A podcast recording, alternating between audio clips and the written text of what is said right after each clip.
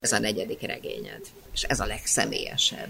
Nem tudom, hogy mennyire igaz, te ebben a saját történetedet írod meg, de legalábbis részben a saját történet megfogalmazódik. Kellettek a stációk, hogy eljusson az ember a saját történetéhez. Többében is benne van a személyesség, de máshogyan megközelítve. Ugye a legelső könyvem a Hóhérháza, amiben szintén családtörténet van, de mivel ott a főszereplőm egy kamasz lány, ott sokkal fontosabb tulajdonképpen a kontextus, a családi kontextus, a társadalmi kontextus, a város és egyebek. Abban igazad van, hogy ez úgy sokkal személyesebb, hogy itt nem a kontextus körül járunk, tehát a hősnek sokkal inkább a fejében vagyunk, meg bizonyos értem az emlékezetében, a tapasztalataiban, és leginkább a kételjeiben és bizonytalanságában, de azt hiszem, hogy azért is volt számomra fontos ez a Hát nem tudom, hogy ezt önéletrajzinak nevezzem el, mindjárt kiforgom ezt a mondatot, és akkor nevezem vagy sem önéletrajzinak. Igazából inkább nem, mert ugye nem csak az az érdekes, hogy egyes szám harmadik személyében van, hanem mert mindvégig, miközben magamba is tekintettem, én mégis csak egy regényt írtam, és egy hőst próbáltam megalkotni, és azt egy ilyen idegen testként, idegen tárgyként szemléltem. Viszont az, hogy ezt a kérdést egyáltalán te felteszed, és joggal, annak én adtam alapot. De talán az volt a legfontosabb, hogy egy olyan történetet akartam írni, ami személyesen téttel bír számomra. Sokkal nagyobb a személyes tét akkor, hogyha én ezt egy magamhoz valamilyen értelemben közeli figuraként alkotom meg, mint hogyha nyilván megírhattam volna egy sokkal távolibb, felismerhetetlenebb, hát úgy, ahogy más könyvekben ilyen figurákat írtam, de azt akartam, hogy számomra személyesen is legyen ennek a, a narrációnak, legyen egy ilyen személyes tétje, hogy ne akarjak elvenni bizonyos dolgok elől, amire az ember hajlamos, hogy így ne akarjon válaszolni valamire, vagy meg akarjon valamit úszni, vagy odaadja neki, és akkor tulajdonképpen magáról így teljesen lehasítja. Tehát és ezt tulajdonképpen én írás közben nem hoztam meg ezt a döntést, de most utólag, ahogy így gondolkodom ezen a könyvön, és ezek a beszélgetések mind arra kényszerítenek, hogy én gondolkodjam ezen a könyvön, amiről már nem akartam többet gondolkodni, de most beszélgetünk róla, tehát muszáj. Tehát én valójában most keresem azt, hogy miért ezeket a döntéseket hoztam meg, miért így csináltam, ezt most meg kell valahogy fogalmazni, mert eddig csak egy könyvet kellett írni, de most valahogy így kell tenni mögé egy ilyen gondolatot. És ezt éreztem meg most, ez a kérdés több irányból is jön már, hogy ez a személyes tét volt igazán fontos. Kellettek előzményként a korábbi könyvek ehhez, hogy hogy eljussa a saját személyes történetethez. Igazából kellett valamiféle írói tapasztalatszerzés, amiben az a korábbi könyvek is segítenek, és mivel egy egy író figurát írtam meg, ezt nem írhattam volna meg ezelőtt tíz évvel, amikor még magam sem gondoltam egyáltalán arra, hogy, hogy írónak nevezzem magam bármikor, bármelyik pillanatban. És tulajdonképpen ez a, mondjuk úgy ez a középkor, a hősöm is középkorú, meg hát magam is az vagyok, talán nagyon éles fényekben tesz föl számunkra kérdéseket azzal kapcsolatban, hogy kik vagyunk, és hogy állunk a világban, és mi a viszonyom a múltamhoz, az irodalomhoz, a hazáimhoz. Tehát, hogy valahogy egy ilyen életkori dolog is kellett. Nem tudom elképzelni azt, hogy kezdőként ebbe a kérdésbe egyáltalán belevágjak, mert részt nyilván nem is láttam rá a saját emigrációmra. Tehát a saját történetemet, különösen minél kurtában áll viharosabb az emberben az az érzésvilág, amihez viszonyul a történetéhez. És ez az a három évtized, és idén három évtizede vagyok már Magyarországon, azért én tulajdonképpen az életem tartalmasabb, nem tudom, hogy tartalmasabbik, nem jó. Valamilyen értelemben a nehezebbik felét már itt éltem, és a hosszabbikat is Magyarországon. Tehát, hogy ennek az időnek kellett lennie. Hogy közte voltak más könyvek, azt én sokszor éreztem úgy, hogy ezelől elléptem, de pontosan azt is éreztem, hogy még nem jött el ennek az ideje. Mert bizonyos dolgokhoz valahogy kell annyi önbizalom, hogy nem félek annyira, hogy belevágjak abba, amit, amit szeretnék megírni. És ezt az önbizalmat valahogy íróként meg kell szerezni. Össze kell írni, hogy így mondjam. Szó szerint összeírni.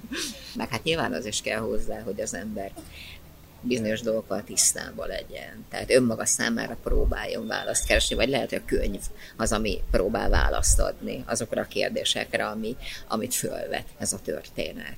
Részben a te történeted, részben viszont a saját korosztályod története, nyilván sokkal lazábban és kevésbé árnyaltan, bizonyos vonalakkal megrajzolva, de az a sokféleség, ami ezt a, ezt a korosztályt jellemzi, az azért nagyon erőteljesen benne van ebben.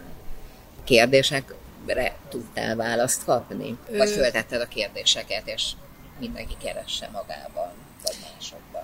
Megkerestem azt az írásmódot, ahol úgy lehet az olvasónak fölkínálni történeteket, hogy ez egy nyitott végű, nem a regény nyitott végű, mert a regény valahol lekerekedik, de nyitott végű abban az értelemben, hogy sok más történet belefér, és megpróbál előhívni az olvasóból egy saját történetet. Tehát, hogy úgy felkínálni ezeket a rajzolatokat, hogy mi történik azokkal az emberekkel, akik a világban elmozdulnak, olykor határokat átlépnek, de olykor csak vidékről költöznek egy fővárosba, hogy ez az írásmód bennük valamiféle kis földmozgásokat indítson el a saját történeteikkel kapcsolatban. Tehát, hogy itt semmilyen történet ne lehessen olyan értelemben kizárólagos, hogy azt mondjuk, amit én soha nem mondanék, hogy ezek a jó döntések, vagy ők döntöttek jól, vagy ők a vesztesek, vagy ők a nyertesek. Nyilván az életekben ilyenek és olyanok vannak, és a könyvben is van, vannak nyertesek és vesztesek, de nem annak a következménye, hogy valaki elment vagy maradt. Nyilván egy sokkal bonyolultabb élet következménye ez. Tehát azt az írásmódot kerestem, hogy hogyan lehet úgy elbeszélni valamit, hogy egyrészt ez a verseny a történetek között ne legyen, másrészt, hogy megalapozni annak, hogy elindítson egy saját elbeszélést az olvasóban, és kiki ne az én történetemre csodálkozzon rá, mert az nem volna nagy bravúr, vagy nem volna nagyon érdekes, mert az egy privát történet, lehet, hogy nagyon kíváncsi valaki arra, hogy hogy is kellett a határon, nem tudom, így működni, meg milyen életet kellett élni a 90-es években ebben a diák életben, de hogy nem ez az érdekes, hanem az az érdekes, hogy ő hogyan ismeri fel a saját vágyait, vesztességeit, azt a sokszor megmagyarázhatatlan elvágyódást, ami van bennünk, hogy felnézzünk, és egyszer csak így nem értjük, hogy mi az, ami munkál bennünk, hogy most annyira vágynék valahova, aminek neve sincs. Tehát, hogy ezeket a gombokat meg tudom-e nyomni az olvasóban. Igazából ez az írásmód az, ami engem nagyon foglalkoztant. Ennek persze vannak nagy tudói, meg nagy, hogy úgy mondjam, elméletei is ezeknek az ilyen nyitott írásmódoknak. A kérdésed másik része az, hogy a személyes életemben valaminek el kellett rendeződni ahhoz, hogy én valamiféle módon reflektáljak erre az elmenettel, maradás, elvágyódás történetekre, és arra a megmagyarázhatatlan emberi ragaszkodásra, ami tulajdonképpen ahhoz a nyelvhez, kultúrához, akár földhöz vagy tájhoz is köt, amiben megszületünk, vagy amiben nevelkedünk, és ami számunkra ismerőssé válik tehát ugye személyesen valahogy előbb el kellett rendezni, de nyilván nem a szavak szintjén rendeződnek a dolgok az emberbe, hanem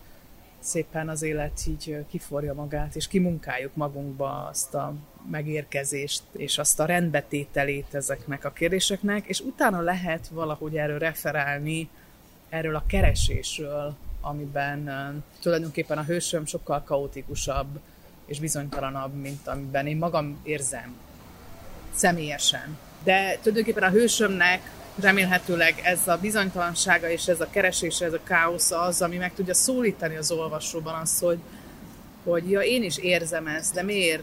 És én hova, hova vágyom, vagy mi az, hogy a nagymamának a, nem tudom, a házfala az még mindig könnyekkel tölti el a szememet, holott már rég azt hiszem, hogy már minden árkon bokron túl vagyok, és már uralom a, a saját otthonomat nem az állításokból, hanem inkább ezekből a keresésekből lehet talán ezt az olvasói választ, amiről nem tudom, hogy létrejön-e. Tehát én, én csak egy étlapot rakok össze. Igen, csak ez egy teljesen más helyzet, mert te tulajdonképpen meg a hősöd is, meg a hőseid is az elvágyódáson kívül helyet változtattak, hazát változtattak egyáltalán. Nem tudom, hogy jó szó-e ide a haza, de valószínűleg igen és ugyanakkor akik átjöttek, kijöttek Erdélyből. Ugyanaz a közeg, ugyanaz a kultúra, és mégsem az. Nagyon finom árnyalat, amit nektek is, meg nekünk is meg kell fogalmazni a viszonyban, hogy szót tudjunk érteni egymással, mert ugyanaz és mégis más. Ez nagyon furcsa, amit mondasz, mert hiszen sokszor van az a tapasztalatunk, hogy elmegyünk egy olyan helyre, ahol viszont soha nem, nyelvet nem beszéljük, és a táj is teljesen más, és mégis elönt egy olyan érzés, mint hogyha itt otthon volnánk. Irtózatosan nehezen megragadható az, hogy mitől van idegenség érzésem valakinek. A minap egy debreceni fiatallal beszélgettem, aki arról referált nekem, hogy milyen idegen neki Budapest és ő aztán még semmit se váltott. Van valamiféle ismerősség az emberi kommunikációban, abban a melegségben, amiből ő jön, az a dolgoknak az a megbízhatósága és kiismerhető volta, és abból egyszer csak eljön valaki a nagyszerű Kazinci utcában, ahol beszélgettünk egy étteremben, küzd azzal, hogy nem tudja, hogy hol van, és hogy, hogy itt az emberek máshogy viszonyulnak, más a ritmusa a dolgoknak, tehát az a fajta tapasztalat, amire utalsz, ami mondjuk egy határon túli magyarral óhatatlanul megtörténik, és nagyon emlékszem arra, amikor az egyetemen az én évfolyam társaimmal, nem tudom, egy buliban, szinte alig találtunk közös dalokat, amiket tudnánk. Mert a múltunk annyira más. Nem ismertem azokat a rajzfilmeket, amiket az évfolyam társaim ilyen így-így mondtak. Arról nem beszélve persze, hogy egy kisebbségi mindig hordozza ezt a kisebbségi ilyen kis sündisznó létet, amiben így egyfolytában egy ilyen veszélyérzette van, és próbál, próbál figyelni arra, hogy kitegye magát valaminek. Ez év után is van. Nem, nincs, nincs, nincs. Nincs, de ez egy nagyon hosszú folyamat, amíg az ember azt mondja, hogy és ez egy belső érés, egy elnyerése, hogy is mondjam, az az ajándék, hogy én már nem érzem magam itt, akkor sem, hogy a politika néha azt üzeni nekem, hogy legyek már egy kisebbségi és jelentéktelen, de én nem fogom annak érezni magam már a politika kedvéért sem. Tehát ez egy nagyon nagy belső munka, hogy levetkőzzük ezeket a... Ezek nyilván rettentő mély félelmek, és sok generációra visszamenő félelmek is, ezek, amiket a kisebbségek mindig hordoznak. Persze ez a modalitás van, amit mondasz, ez a határon túli nehézkesség, ez a megérkezésnek az a fajta nehézkessége, hogy kiismerjük ezt a világot, de hát tegyük hozzá, hogy ez a világ soha nem volt olyan rendkívüli módon befogadó, ma meg végképp nem az, de ennek azért megvannak a történelmi alapjai, hogy úgy mondjam, hogy a tártkarok valahogy azt az ember nagyon ritkán érezte, hogy az idegenséget itt azért így hurrá, de jó, hogy gyarapítják. Talán az ember egy éven egy ilyen amerikai társadalomban, ami persze most annyira fortyog és forrong, és pont nem a befogadásról szól, de nekem mégis Amerikában volt az a fajta érzésem, tapasztalatom, lehet, hogy másnak Londonban volt, vagy akár Berlinben persze, hogy a világnak ez a gazdagsága és sokfélesége ott a helyén van, és ennek örülnek az emberek. Vagy lehet örülni, hogy a világ ilyen sokféle, sokfajta ember van, sok bőrszín van, kultúra van és egyebek. Tehát visszatérve az eredeti kérdésedre, nyilván az érkező is egy ilyen kicsit ilyen bumfordi, bezárkózott ember nagyon sokszor, aki persze nagyon tipikusan általában nagyon jól akar teljesíteni ahhoz, hogy elfogadtassék, de a befogadónak az ellenállását is valahogy nem jó szó, hogy megtörni, de el kell fogadtatnia magát az érkezőnek, és ez egy meló, ez egy nagy meló. És ezt a melót, ezt, ezt sokan végigjárták ennek az útját. Nagyon sokszor a befogadottak, ilyen mint, mint a munkaerők, vagy mint a emberek bizonyos szempontból nagyon jól teljesítenek, nagyon akarnak tanulni, nagyon akarnak bizonyítani, mindent nagyon-nagyon jól akarnak csinálni. Nekem is van egy ilyen hősről, meg egy ilyen párbeszédem, ahol mi mindent nagyon jól akarunk csinálni, és erre próbál valahogy reflektálni erre a szituációra a regény. És ez az emigrációnak egy mintázata. Nyilván nagyon sok más is van, és egyébként visszatérve nem csak a magam ügyeit, hogy így mondjam, szkenneltem és rendezgettem, hanem Én azért nagyon sokat tanultam a migrációkutatóktól, a szociológusoktól. Megpróbáltam, ugye különösen ez ma a világban egy iszonyú éles kérdés, hogy van ez a befogadás, milyen feszültségeket szül, megérteni azokat a legfőbb színeit a migrációnak magának, és átszűrni magamon, és visszaadni, amennyire lehet egy osztályközösség helyzetére ezt leképezni. Szóval, hogy ezt így a tudomány felől is egy kicsit így nézegettem, hogy így mondjam, vagy kicsit kutattam, és próbáltam értelmezni. De legalább annyira a személyesség, az érzelmi megközelítés, és azért ebben benne van. Igen, de érdekes, hogy a tudomány is beszél az érzelmekről, sokat. Főleg ebbe a témakörbe. Igen, igen, hiszen nőnek a nemzedékek, a nemzedékek azzal, hogy integrálódnak, vagy sem, vagy izolálódnak, vagy felszívódnak. Tehát, hogy másképp látják. Lásd a fiú története, ahogy beszívódik ebbe. Tehát... Beszívódik, mert számára az már nem érdekes kérdés. Tehát nekem már tök mindegy, hogy anyám honnan. Egyszer majd érdekes lesz, mert ő számára is fontos egy kicsit megismerni a gyökereket. Neki is kell, hogy legyen egy viszony a nagymamával, meg stb. De nyilván a következő nemzedéknek teljesen másfajta kérdései vannak. Legfeljebb olyan kérdéseket fog élére állítani, amit amit az első nemzedék, a hősünk nemzedéke nem mer magának ilyen élesen feltenni. És ez fájdalmas egyébként a hősnek? Vagy a mi nemzedékünk?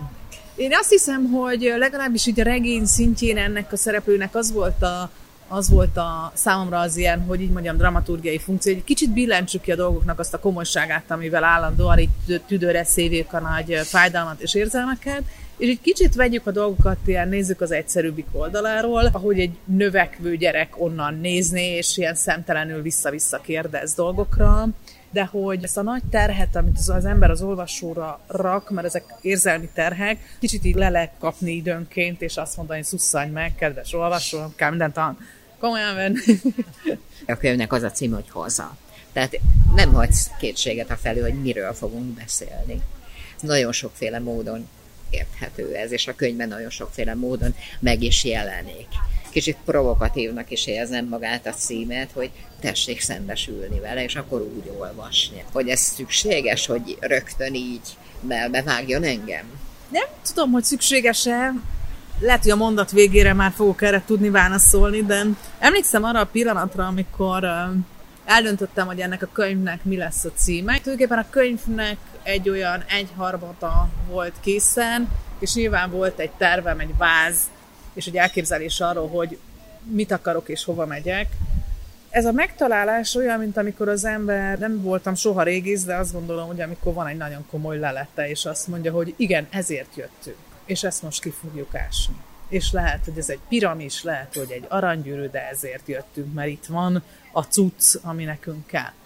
És amikor rátaláltam ennek a címére, és ez így volt korábban is az Omertánál is, ez két-három hónap, amíg úgy érlelem magamba, hogy ezt nem mondom ki senkinek, tehát nem mondom ki a férjemnek, lehet, hogy a fájl nevét, a fájlt már átszoktam nevezni, csak azért, hogy szokjam magam is ennek a, az idegenségét. Ugye az Omertas egy olyan egyszerű cím, amit az ember így, ja igen, akkor ezt így fogják hívni, hanem valahogy meg kell szoknom nekem, hogy össze kell szoknunk, és valahogy a szöveget alá kell rakni, mert ez tulajdonképpen ez egy oromzat, és a ház még sehol. Tehát a házat kell közben építeni. És érdekes, hogy ez is, meg az Omerta is olyan sziklaszirár címek voltak, és tudtam, hogy van kockázata, és igen, bizonyos fajta provokáció, talán a, értem, hogy mire gondolsz, nyilván az ember nem úgy keres címet, hogy na most én provokálni fogok egy címmel, de amikor rátalálok, tudom, hogy arra gondolok, hogy úristen, hát ez Kölcsei Ferenc írhatja le ezt a szót, vagy a 19. századi romantika, tehát hogy ez nem, ez nem egy 21. századi könnyen használható fogalom. Inkább a súlyosság, ami a fogalmazódott ez. Igen, de hát pont azért el is akarunk menni előle. Tehát ezt nem használjuk a mindennapi életben, hogy az én hazám a Magyarország. Én például nem használom így, de közben, ha elindítok egy ilyen mondatot, tudok alátenni tartalmat. Tehát nekem nem tartalmatlan ez a mondat, csak nem mondom ki, mert túl súlyos. Persze mindig kérdés, hogy egy regény megbírja ezt a címet, vagy az oromzat olyan súlyos, hogy a kis náttető így, tudod, így leborul. Hogy tényleg emlékeztetni arra, hogy mi a fő feladat. A fő feladat az, hogy elkörül járjunk, járjak, ideális esetben többen járkálunk, és rátalálni arra, hogy ez nekünk milyen tartalommal tud telítődni, mi a mi viszonyunk ehhez a, nem a szóhoz, nem csak a szóhoz, hanem ahhoz, amivel körülírjuk, a tájhoz, az országhoz, az ország határain túli, akár nyelvhez, kultúrához, emberekhez, hogyan járjuk ezt körül, ezt a szót, és mivel töltjük föl. És tulajdonképpen örültem neki, már ott az első pillanatban, amikor rájöttem, hogy ennek így kell lenni, hogy ez, ez lesz a címe, és ettől ne tántorítson el senki. Könyvedben erre a szóra mennyire vannak meg a válaszok? Mindenkinek van egy válasza. Én azt gondolom, hogy még az állatoknak is a könyvben van néhány állatszereplő, neki is van válasza, és vannak néhányan, akiknek ilyen nagyon explicit válaszuk van, és van, aki azt mondja, hogy haza akarok menni, van róka, akit ki kell szabadítani, hogy ő is haza találjon, tehát vannak nagyon rejtett történetek, de mindenkinek van válasza, és tulajdonképpen én ezt nem is, és ezt a mondatot itt most szülöm, én ezt nem így koncipiáltam ezt a könyvet, hogy írok egy szereplőlistát, és mindenkinek legyen válasza, de nyilván mindenki a körül táncol, mint hogy az én gondolataim a körül táncolnak, és most azt képzelem, hogy nem tudnánk olyan, olyan szereplőt találni, fiút is beleértve, akinek ne lenne erre válasza, hogy ő neki ez hol van, vagy mit jelent, vagy mi a kapcsolata ezzel a hazával.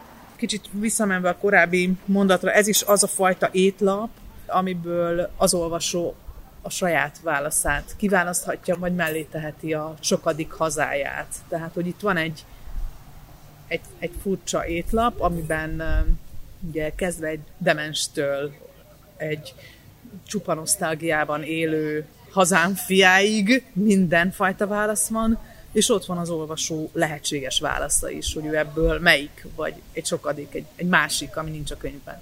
És ahhoz neked a saját életedben tisztázni kell a saját viszonyodat ehhez a szóhoz, hogy ezt megír, neked el van döntve legbelül, hogy Kolozsvár a te hazád, vagy Budapest? Vagy ez a kettő együtt? Én azt hiszem, hogy nekem van válaszom arra, hogy mi a viszonyom Budapesthez, mi a viszonyom ehhez a helyhez, ami egy szűkebb hely, nyilván ahol én lakom, a, a saját kis környezetem, és mivel leszámítva a koronavírust, én havonta járok tanítani Kolozsvárra, én nekem nagyon élő kapcsolatom van a várossal, de hát nem csak Kolozsvárra szoktam járni, hanem Románia egyéb más helyei re is, és ezeket a viszonyokat abban az értelemben raktam helyre, hogy elfoglalták azt a helyet, ahonnan nem lehet már őket elmozdítani. Tehát nincs megtagadva, nincs egy ilyen ki vágy bennem, hanem én tulajdonképpen szabadon engedtem azt a vágyat, hogy kötődjem a városomhoz a könyveim által, az ingázás által, bár az ingázásról igazából mindig szívesen lemondanám, amikor fel kell ülni a vonatra, de mégis furcsa, hogy most a koronavírus alatt nem voltam négy vagy öt hónapja Kolozsváron, és nagyon hiányzott az, hogy én egy kicsit sétáljak a főtéren Kolozsváron. Ez a Kolozsvár egy másik Kolozsvár egy már. Kolozsvár. Tehát, és a könyvbe is írod ezt többször, Igen. hogy ez egy másfajta világ már. Igen, ez nyilvánvalóan nincs már ott semmink, nincs a gyerekkoromnak, alig vannak nyomai, de ehhez a városhoz, a mostanihoz is erősen kötődöm. Nem csak egy múltbeli történet, amihez igen, de amit még fontosnak találok mondani, és én nagyon sokat utaztam életem egy bizonyos szakaszában, az ember azt is megérti, hogy iszonyú fontos ennek az otthonérzetnek a nem helyhez kötöttsége. Az, hogy nekem van otthonom Budapesten, egy valóban családi otthon, otthonosan tudom érezni magam Kolozsváron, annak dacára, hogy egy szállodában. Ha elmegyek külföldre, vagy elmegyek szombathelyre, akkor ezt, ezt az otthon érzést valahogy vigyem magammal, mert enélkül az ember nagyon kitett és bizonytalan a világban, azt hiszem. Tehát anélkül az érzés nélkül, hogy neki ezen a világon helye van, és ez sokkal több, mint születési kérdés, mint helykérdés, kultúra, nyelv és országváltás. Tehát ez annak a kérdése, hogy érzem-e létjogosultságát a létemnek, és ez az otthon. Bizonyos értelemben ez az otthon. Hogy van-e messianisztikus szavakat fogok mondani, de hogy van-e létjog, tehát nem csak létjogosultságom, de van-e valami dolgom ezen a világon, és az nekem megszüli az otthon érzetét, és ha tetszik feladatát is akár. Tehát, hogy ez az otthon lét, enélkül nem tudunk lenni, mert ha nincs otthon, akkor elkezdünk kihullani a világból, és annak szörnyű következményei vannak, mint ahogy bizonyos értem is hordozom a családunkban a, ennek az otthontalanságnak a szörnyű következményeit. Éppen ezért talán fokozottan érzem annak a fontosságát, hogy otthon kell lenni, otthonra kell találnom abban az értelemben, hogy a létemet elég indokoltnak láthassam. Sokan, akik szintén áttelepültek, tulajdonképpen a kettő között vacillálnak. Tehát igazából nincs eldöntve a mai napig, vagy csak éppen, vagy hol erre, hol arra billen a dolog. Tehát teljesen másfajta otthonképük, vagy otthon fölfogásuk van, mint neked, aki, aki sokkal tágabb, vagy máshonnan közelíted ezt. Egyébként az én írói oldalamon is olyan, miután megjelent részlet a könyvből, és utána a könyv is, jöttek olyan bejegyzések és olyan üzenetek, amelyek arról szólnak, hogy sose tudom Magyarországot otthonomnak tekinteni, sose lesz Budapest az otthonom, és mindig elszorul a szívem, hogy valakinek úgy kell élnie, hogy kényszer, kényszerpályákat fut, és ez egy nagyon bonyolult kérdés, hogy miért nem tud az az ember változtatni, miért nem tér oda-vissza, ahol neki jó. Mi tartja itt mégis annak ellenére, hogy, hogy itt ez az otthon elveszett? Neked nem fordult meg a fejedben egyébként, hogy visszamész valaha? Hát időnként, amikor ez a társadalmi valóságunk um, így elkezd, hogy is mondjam, így nagyon csattognak a villámok a fejünk fölött. Tehát nyilván ez a kérdés sokaknak feltevődik, anélkül, hogy bármilyen emigrációs előzménye lenne, de azt hiszem, akinek viszont van egy ilyen országváltási tapasztalata már, az élesebben teszi föl magának a kérdést, hogy jó, jó, de én akkor miért vagyok itt?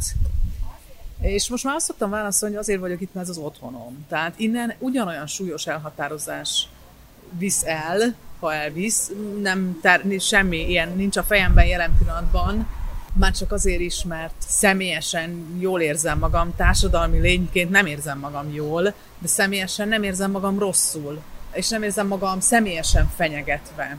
Amikor ilyen gondolkodás van, és előfordult, hogy volt bennünk ilyen gondolkodás, hogy mit is csináljunk. Én azt éreztem, hogy én nyugatra már nem mennék, nem tudnék még egy nagy váltást megélni, elsősorban így érzelmileg, kulturálisan, nyelvileg, és nyilván ez egy írói öngyilkosság is van. Igen, tehát én nem látom magam, mint Ausztriában, lepedőt hajtogatok, és esténként regényt írok egy nem létező közönségnek. Én ezt Van, valahogy... aki a regényedbe lepedőt hajtogat. Igen. Olaszországban talán. Olaszországban, igen. De mondjuk nem ír. Tehát. Nem ír, és szerintem nagyon nehéz lepedő hajtogatás mellett írni, nem lehetetlen, de tulajdonképpen, hogyha felmerül valaha az, hogy nem tudom, egy Budapest már túl nagy, vagy túl zajos, akkor nem tudom, hogy milyen választást tennék, hogy Magyarországon laknék vidéken, vagy Romániában úgy vidéken, hogy elkerüljem a nagyvárosokat, de ezek már annyira finom árnyalatok és különbségek, hogy nem érzem a tétjét tulajdonképpen, hogy Nógrádban lakjak, vagy a Csiki medencében, csak az a különbség, hogy ott nem fog beérni a paradicsom a Csiki medencében. Elég jól, mert túl hideg van, de, de mind a kettőhöz nagyon-nagyon tudok kapcsolódni, és látom is magam, amint ott ülök a tanyán 70 évesen, és már egy kicsit az ajtól távol. De, de tulajdonképpen eltartom ennek a gondolatát, és különösen azért, mert bennem nem kérdőjelződik meg ez az otthon. Tehát én valahogy ilyen megérkezettnek gondolom magam és ezt nem is olyan régóta érzem, vagy nem is olyan régóta mondom. Tehát mondani aztán végképp... A könyved is ennek a terméke? Igen, kétségtelen, hogy ez a hős, bár ez nem tudom, hogy ez ilyen disclaimer, de hogy neki ez egy nagyon erős kettős kötődése van. Én ezt élem, tehát ezt a kettős kötődést, és a dolgok tulajdonképpen úgy kettős kötődésűek, hogy nem versenyeznek egymással. Mert a felnőtt életem ide köt, és a gyermek életem és a múltam meg amúgy